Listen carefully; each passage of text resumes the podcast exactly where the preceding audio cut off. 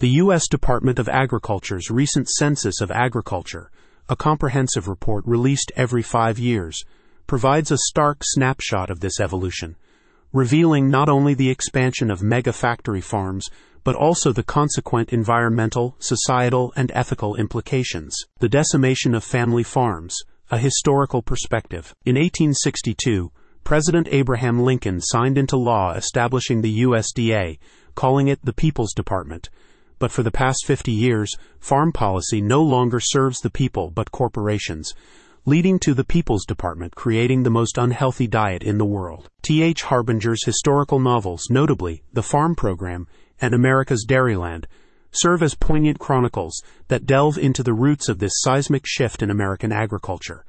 Through the lens of engaging narratives and well researched historical accounts, Harbinger's books unravel the intricate dance between policy decisions and the fate of family farms. The Four C's clearly articulate the role of T.H. Harbinger's novels in illustrating historical shifts, be concise in connecting policy decisions to the fate of family farms, present compelling insights from the novels, and establish credibility through the historical accuracy portrayed in the books. The Farm Program a guided tour of policy impact. Harbinger's The Farm Program is a literary tour de force that navigates the twists and turns of American farm policy from the era of Richard Nixon to Bill Clinton. The novel unfolds the complexities and unintended consequences of the 1973 Farm Bill, a pivotal moment that set the stage for the gradual sidelining of family farms in favor of corporate behemoths. The story centers around a University of Illinois professor and his wife who dedicate their efforts to improving the quality of corn and soybeans grown on U.S. farms. Their efforts would bring increased profits to the family farm by focusing on quality instead of quantity. However, one large ag company, ADM, undermined their research for 30 years.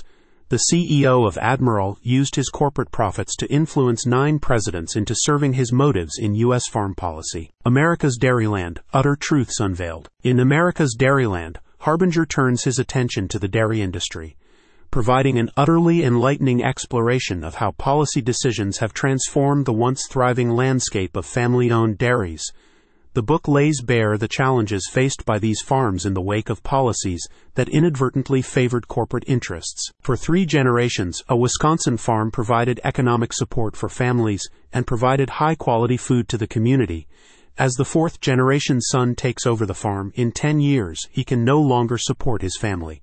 A professor at the University of Wisconsin discovers the reason Kraft Foods, the larger supplier of commercial cheese, has found a way to control this input cost, namely the price of milk they pay to farmers. America's Dairyland clearly outlines USDA's corporate focus of on the dairy industry, is concise in detailing policy impacts on family owned dairies, presents compelling narratives that resonate with real world challenges, and establishes credibility through the thorough research reflected in the book. Harbinger's Warning a call to understand the past, as the Census of Agriculture unveils the contemporary reality of mega factory farms. Harbinger's novels serve as a poignant warning to understand the roots of this transformation.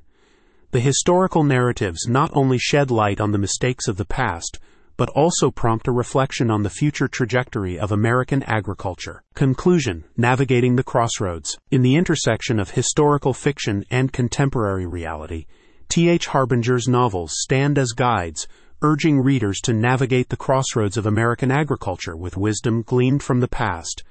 To grapple with the implications of mega factory farms, the lessons embedded in these literary works become more than stories.